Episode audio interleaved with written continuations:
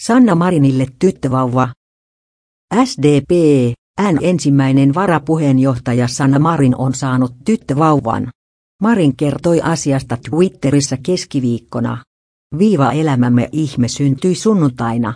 Äidillä ja pienellä tytöllä kaikki hyvin, Marin on julkisuudessa kertonut palaavansa eduskuntaan syksyllä. Syksyllä vauvan.